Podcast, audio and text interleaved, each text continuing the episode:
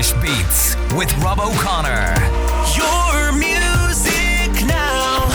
This is Beat. This is Irish Beats with Rob O'Connor, and in the virtual studio with me today is Mr. David Keenan. He is a man who, in the latest press notes that I received from him, it doesn't describe him as a singer songwriter, it describes him as a singer storyteller. And I thought that was quite interesting. It kind of caught my eye. Uh, and David, you put a lot of characters in your songs, and there is generally a narrative to your songs, even if it is a dreamlike narrative. What is it about the vehicle of the story that appeals to you? Yeah, I'm not sure who wrote that press release, you know, but uh, it wasn't me. Um, singer songwriter, singer storyteller, poet, you know. There's there's there's weight in all those things, and I'm not sure if I identify with any of them. Do you know what I mean? Uh, but but anyway, for the sake of the interview, uh, storytelling. I mean, I suppose if you want to go back historically and look at the the context there, it's for me. I don't really look. I don't really overthink those kind of things. For me, it's a it's it's a way to express myself, and I haven't read into it too much beyond that. You know, other people seem to latch attach me to attach my name to these kind of titles, but uh, that can just bog things down, man, and confuse, you know. And uh, look, I write songs because I, I, I, I find real joy in it, you know, and I've been writing as long as I can remember. Um, it's cathartic. The first time I, I wrote a song with any kind of serious depth in it, I was uh, a very, very young kid, not even a teenager, probably maybe 11. Mm. And uh, it was a way for me to just vent and express myself. And I was in, I was really unhappy as a kid, and uh, I didn't know what was happening at the time, but I felt uh, safe and tuned in, and uh, it was a relief, and it made me feel good. So it still does all those things, you know. And uh, I mean, I've written a, a little book of poetry. I did it because I wanted to, you know, see see if I could uh, put the words down without any music. But I wouldn't consider myself to be a poet of any renown or anything like that. I just love I love the the uh, the mechanism, and I love language, and I love uh, expressing myself. So that's really it in a nutshell. Do labels bother you? Yeah, well, I I mean they're just words, aren't they? And and you know you can identify with them one day, and then the next day they, they don't make sense. Um, I I just think there's a lot of baggage that comes with those kind of titles, and and uh, I mean uh, I've wrestled with them myself, and my own insecurity has has played a part, and then my own arrogance has played a part at times as well, and thinking I'm a great poet or a great artist or whatever. I I think um, all those things just get in the way, you know. Mm. Uh, labels bother me, yeah, because you, you can you can be fenced in by them, and and they also confuse an audience. You know, like um, they confuse an audience. I think you said that I use a lot of characters in the songs, and I've been accused of that in a kind of negative way, as if I'm trying to be evasive or something. It's not. If you look back actually and study the form of of songwriting or poetry, back to even antiquity, you know, people people are referenced all the time. People are referenced all the time in hip hop songs or, mm. or rap songs. But because I think I'm coming to the form with an acoustic guitar or an electric guitar, there was a certain expectation for me to just, you know, follow a certain script of the last 10 or 15 years in Irish music, you know, Irish songwriters and the Glens or the, or the Demos or the Damien Rice or, or, or the Hozier or whatever. And um, I, I just try to I always try to do my own thing and, and not mm. get fenced in. But then you, that confuses people, and people just don't get it at all, and that's grand. I'm not trying to be universally liked. It's it's a selfish endeavor, really, first and foremost, and then if somebody connects with it afterwards, then happy days. But that's not my responsibility, you know. Mm. Storytelling is, and I mean this with no disrespect to you uh, or anyone else, it's not anything new. Like humans have been doing it for thousands of years. You know, like that's what we do. We tell each other stories, yeah. Yeah, it's how we understand what it is to be human. Um, language was born around fire, and the imagination was born, and uh, No, it's nothing new. I mean, every, everyone's telling their own story. You know, you're you're telling your story. You know, on on, on radio, you're telling you you're leaving your mark in some way. So, um, That's very kind no, yeah, you are. I mean, that's your vibration. You're putting it out. That's you're the bird in the forest, and that's your voice. You know, and it's it's beautiful. You know. Um, David, so you move around quite a lot. You've got a kind of a a kind of a wandering nomadic existence, uh, or certainly it seems to, um, to me. I mean, I, I, don't know you very well, uh, but every time I get something about you, I'm going, "Oh, Jesus, he's he's he's in Mexico, or or in Dundalk, or Kilkenny, or London, or Paris, or wherever, or Barcelona. It could be anywhere at all." Um, according to, I suppose, does location affect your writing? Do, do you draw on specific places for inspiration? Yeah, very much so, and uh, even diet affects my writing. You know, like really. You, well, I mean, just what, whatever you consume. You know, if if you're drinking tea, if you're drinking whiskey, if you're you know if you're on a certain diet, if you're in a certain environment, you know, like um, it's all gone into the vessel and then it's been churned away and and uh, the output is for me anyway is usually songs you know? But it seems to be a, a, a habit that i formed where from maybe the age of 17 of leaving just leaving places and and uh, and i could get all you know uh, i could get all like um, psychological i could go into all that. Running what am i running away from? But I, I just I've been lucky that I've been able to travel so much with music. Music's been my passport, you know, and uh, and it's led me to meet incredibly interesting people who've, who've informed a lot. But uh, um, I like being on the road. It's very very intense, and then I like coming back home or wherever home is, and uh, bedding down and, and shutting off for a while, you know. So how how right? So let's you mentioned some of the work that you've released, and you have been very prolific over the last number of years. So, A Beginner's Guide to Bravery, which was your debut album, you had EPs before that, but the, the album comes out in, I think it was January of 2020. If not January, it was February. It was very early in 2020. Uh, then something else happened, but we won't talk about that for now, if that's all right. Uh, there's you release a live album. You've got Alchemy and Prose, which is a recording of a gig in the Olympia, I believe. Uh, you have Soundings of an Unnamed Bird, which is your book of poetry. And then last year, the What Then, your second full length album, is released. And I can hear a sonic difference between the first album and the second album. And it's funny you mention how what you consume or, or, or goes into because as I listen to What Then, I'm getting kind of shades of Scott Walker or Jacques Brel off it. It's a bigger production if you know what I mean. There's more reverb on it compared to say um, a beginner's guide to bravery, which actually sounds very Irish. And I don't mean that in a negative or any sort of judgmental way. It just they're two things that perhaps sound different. How how does that strike you, or that observation strike you? No, I think you're you're um, you're on the money there in terms of. Uh, I mean, look, the record, how it was made, the conditions making, cooking up what then were much different um, because of what was happening externally. I needed to make an album, you know, because I was bursting to make a new record. And after the first one, uh, I went to I went to Paris and I was there on my own for about a month. It was just all I was doing was drinking and writing and not much else, and it was pretty destructive, you know. But uh, because I was so afraid, I think of being on my own, I was on the road for about three years, surrounded by people, and I totally forgot who I was beyond this kind of ice cream man fulfilling everybody else's needs, you know, like just giving out yeah. 99s. No offense to ice cream man, I love it 99. but you know what I mean? I was servicing other people and I wasn't looking after myself. And uh, there was nothing left.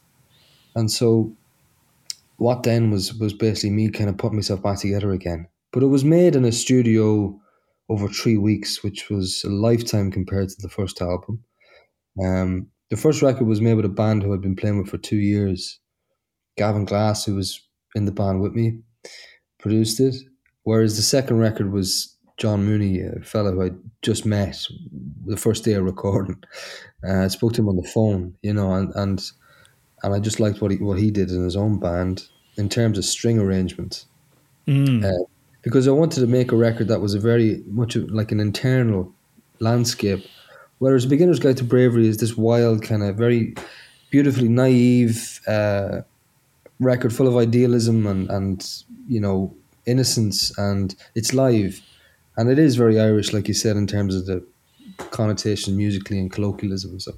But the second record, I was like, I want to turn people off.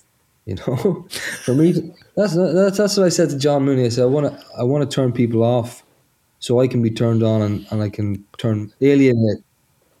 Is it your Dylan goes electric moment? Is it? Is that like I know that's a kind of a cliche, but Maybe it was. Um, I just kind of felt that I had um, exhausted one way of doing it, and all those songs and what then were, you know, new bar beggar to beggar, which is which was with me for years. You know, I just never got a chance to record but I just got a bit disillusioned with the whole thing, doing it one way, and I wanted to see, okay, what you're actually capable of here, David? You know, without a band around you, what can you actually achieve with your own ideas and your own decision making? And uh, you know, what, what what have you got in you? That's what I was saying to myself. You know, So would would you going back to what you were talking earlier about labels and you know categories or, or trying to put people in boxes or whatever you- whatever you, whatever you want to call it yourself are you w- would you like to maybe explore other genres of music like for example might there be a kind of might there be a hip hop record in David Keenan or Well, I might there be something that's more electronic-y or synthy Yeah, I mean, like the, what then cried Joe Soap, the the the, the drums on that, the, the backbeat on that was very much hip hop inspired, you know. Because like I hmm. listened to when I was a kid, I, I listened to again. I love language and I love people who rhapsodize, you know. I listened. I grew up listening to Tupac and Biggie and all that. You know, it, wasn't just. I didn't just crawl out of like uh, Lord Byron's, you know, den of iniquity or something with, with suspenders on at the age of twenty. You know, I grew Yeah. up on the streets of Dundalk, man.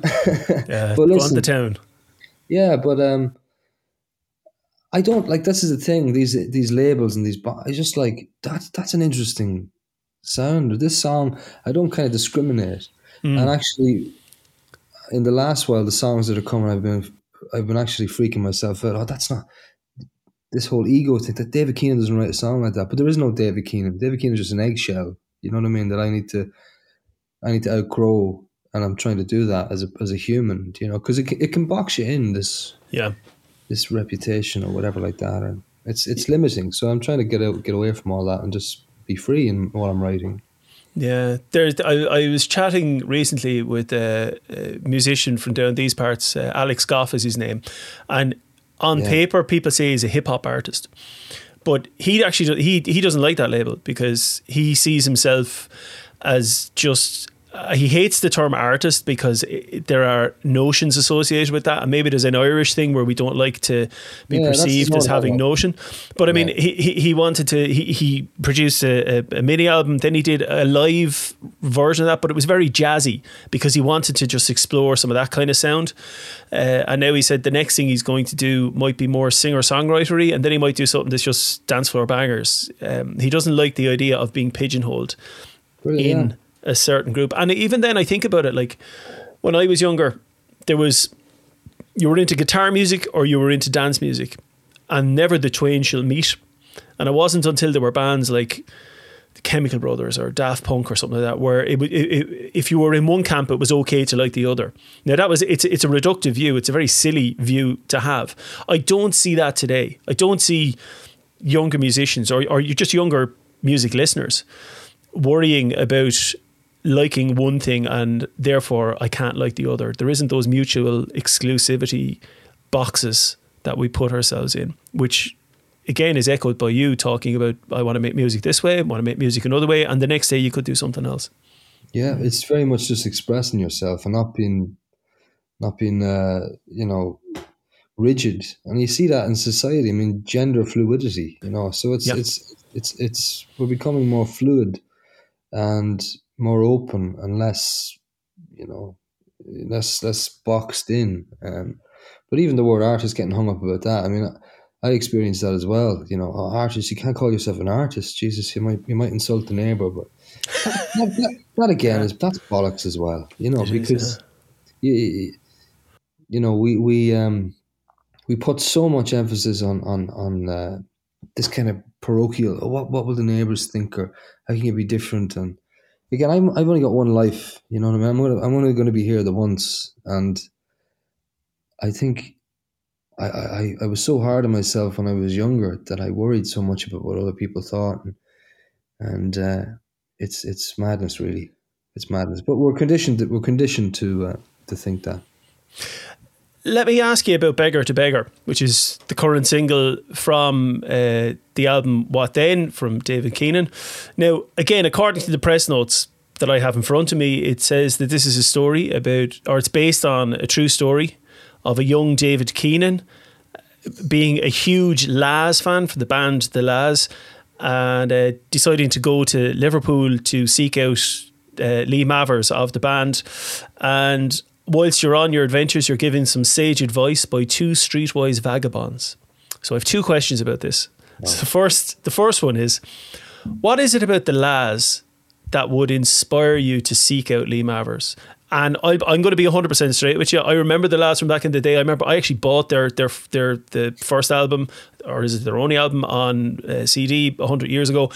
But I can only remember two songs from it, which is uh, "There She Goes" and "Son of a Gun." Now, I think they're killer jangly guitar music. It's excellent, but I want to know what is it about that speaks to you. Well, it is what you described on the surface, on the surface level. But if you allow it to permeate, there's a secret in there. There's there's something there's something sacred in, in that music, and it's it's uh, for some reason it revealed itself to me as a, as a teenager. Not that I'm any way special, but I just it in it it encapsulates just kind of the the sacred qualities of melody, you know, melody, and uh, I think that's that's what his genius as a songwriter. Uh, that was that was such a strength of his.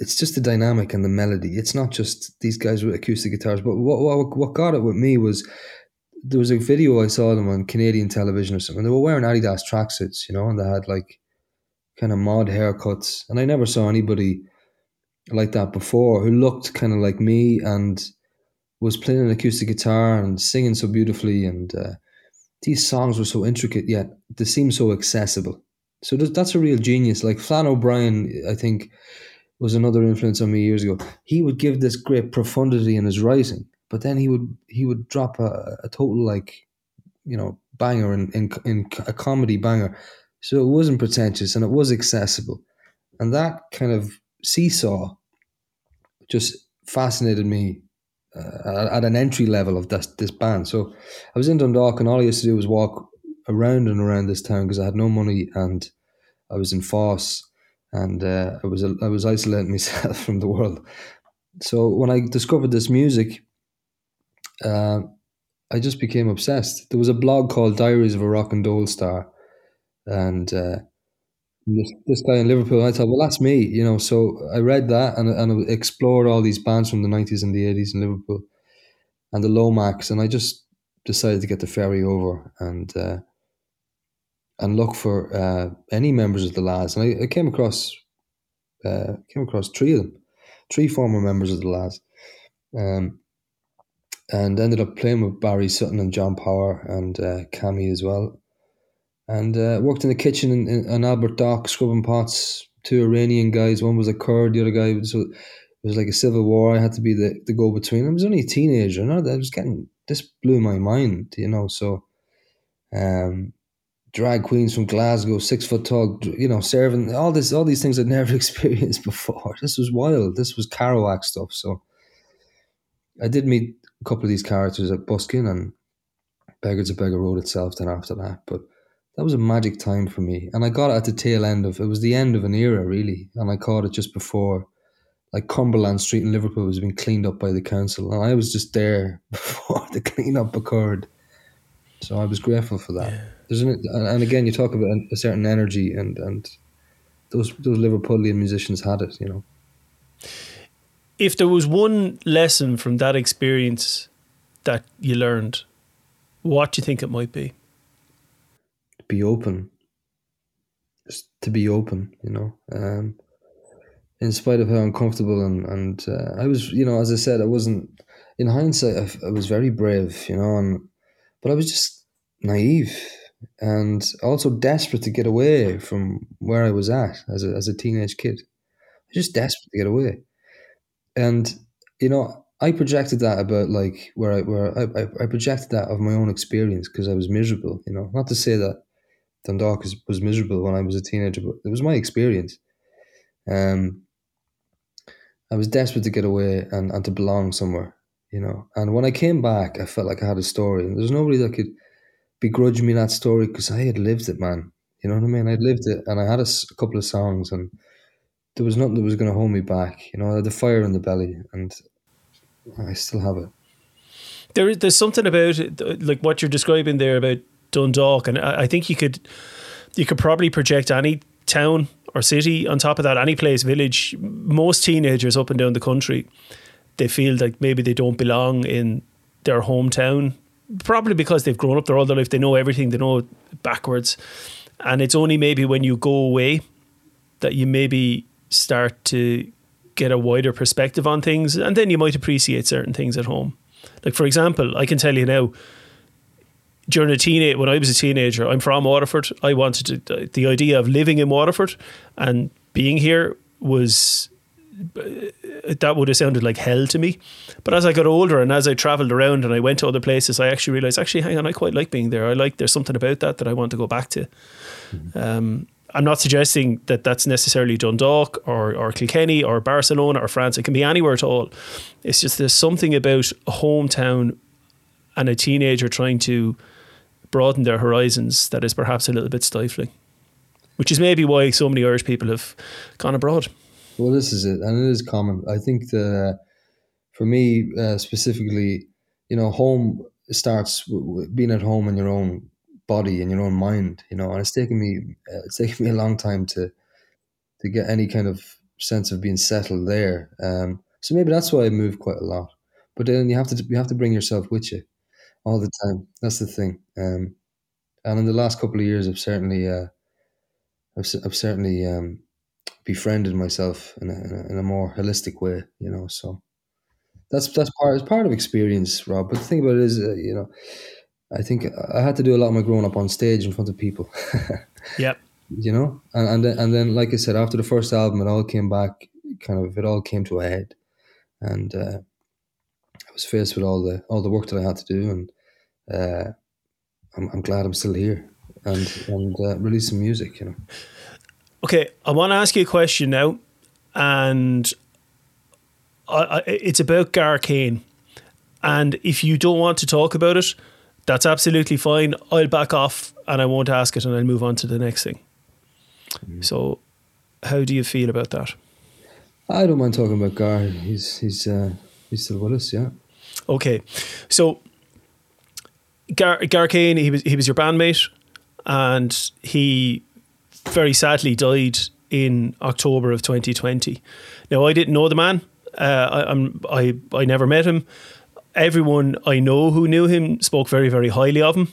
Um, but uh, he obviously had his demons, and they ultimately got the better of him, uh, and he committed suicide in 2020. On reflection, and with a bit of distance, what are your immediate thoughts when you think of Gar Kane, the person? Well, you know, I, now, that's a tough question. I do appreciate that. Yeah, yeah, and uh, you know, Gar's family are, are, I don't want to be scratching at any wound, you know, in terms of people's healing. But I, yes. I love him, I'll, I'll, and I'll talk about him all day, you know. Um, and when I think about him, I just think of a real gratitude that he had for for the opportunities that we got to to share together. You know, like Gar was a couple of years older than me. He was an amazing musician.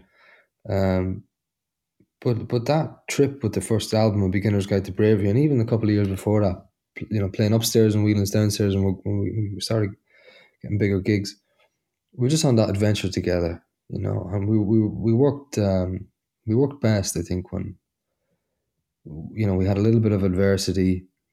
Um, he was a protector for me. I mean, I was in, you know, I, I was in dark, dark places. You know, and Gar was was there, and he, he'd always say, you know, just give me a call. Don't be there on your own. If you want me to be there with you, give me a call, and I'll be there with you.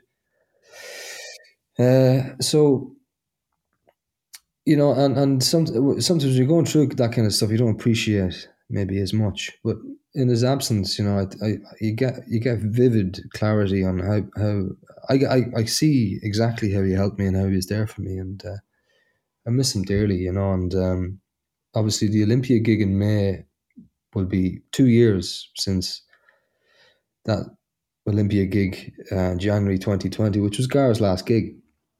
Um, it was his last gig, but it's it's all filmed and uh,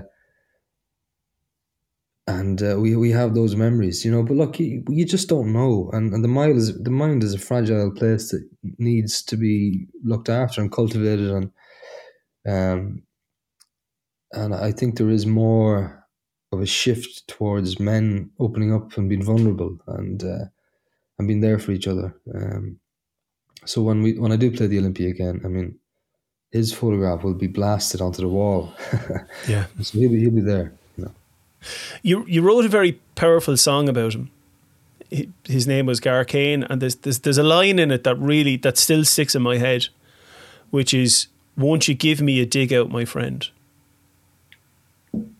Which is very Irish, but it's equally it's not very Irish because, as what you've said, a lot of men don't ask for help and aren't very, you know, aren't very forthcoming, looking for assistance, and it doesn't matter whether it's depression, money, whatever you're having yourself. Uh, I just there's something about that line. Maybe given the subject matter, that line really sticks with me.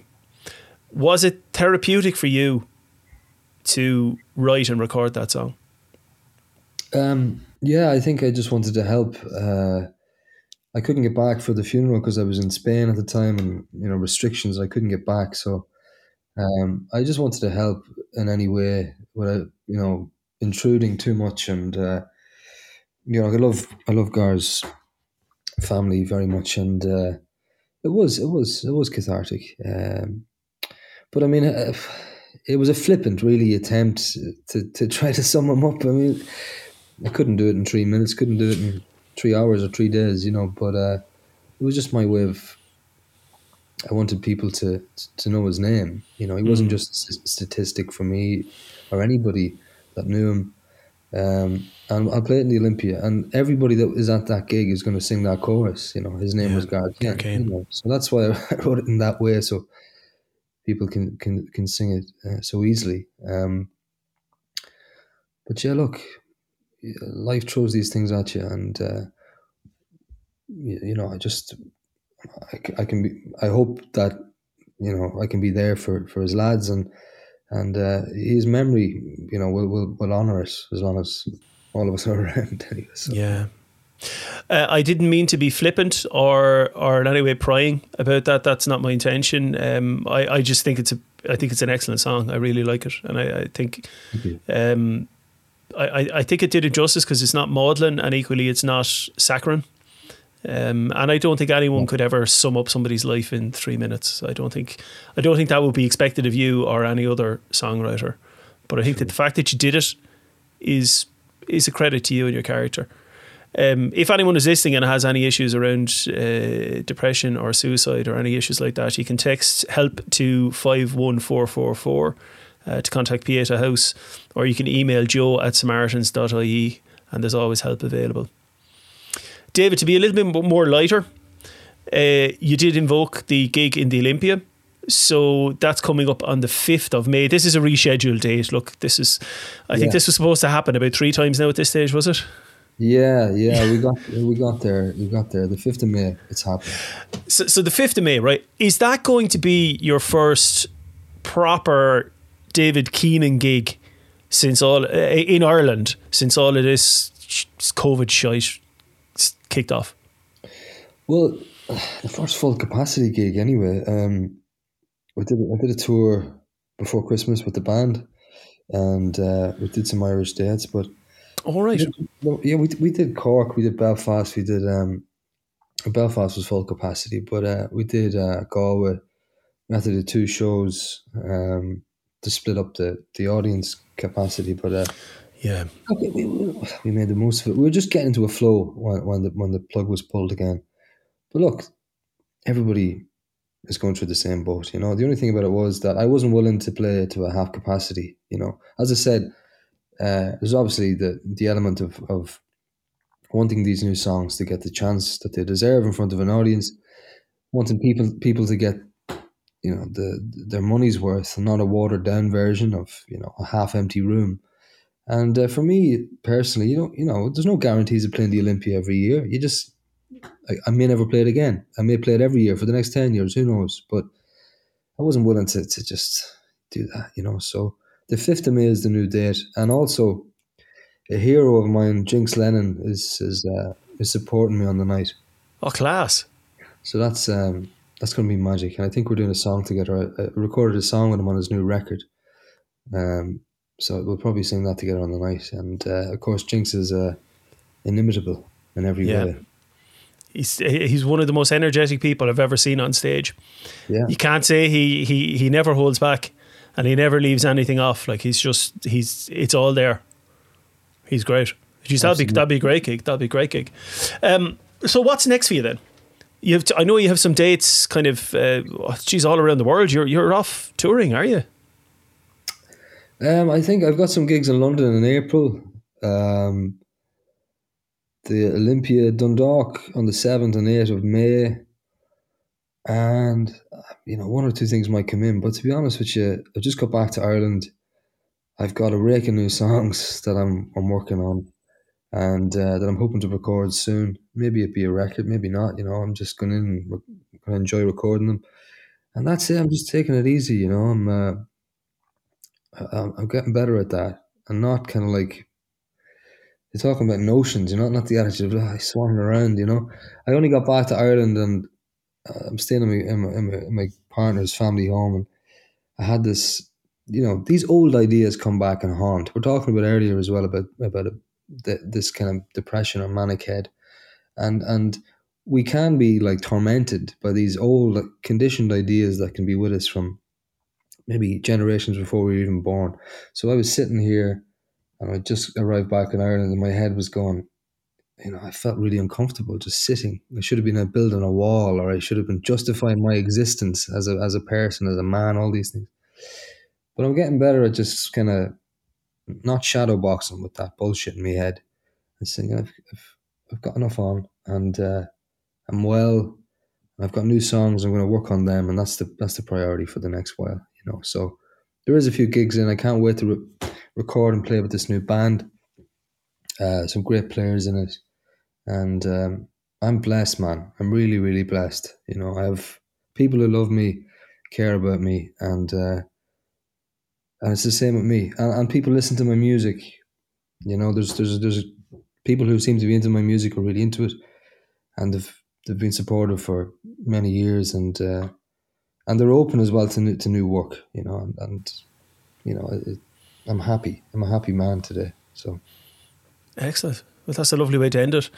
The album "What Then" from David Keenan. It's available now. Uh, you should go out and buy a copy of it immediately. Uh, the the live album "Alchemy and Prose" that's also available, as is the uh, "A Beginner's Guide to Bravery," the debut album. Uh, there's EPs as well. They're also available too. Uh, I'm sure you can find those. Uh, the "Soundings of an Unnamed Bird" book of poetry that's also available. There are some gigs coming up, and if you want to keep track of what David is up to in the future, check out his website or just do an old Google for David Keenan, and uh, you can't really go wrong. David, thank you very much for speaking with me today. I do appreciate your time. I wish you all the best with the gigs, and uh, touch wood, we'll see you live at some stage in the not too distant future. thanks, Rob. Thanks for the conversation, man. Thank you. Irish Beats with Rob O'Connor on Beat 102 103.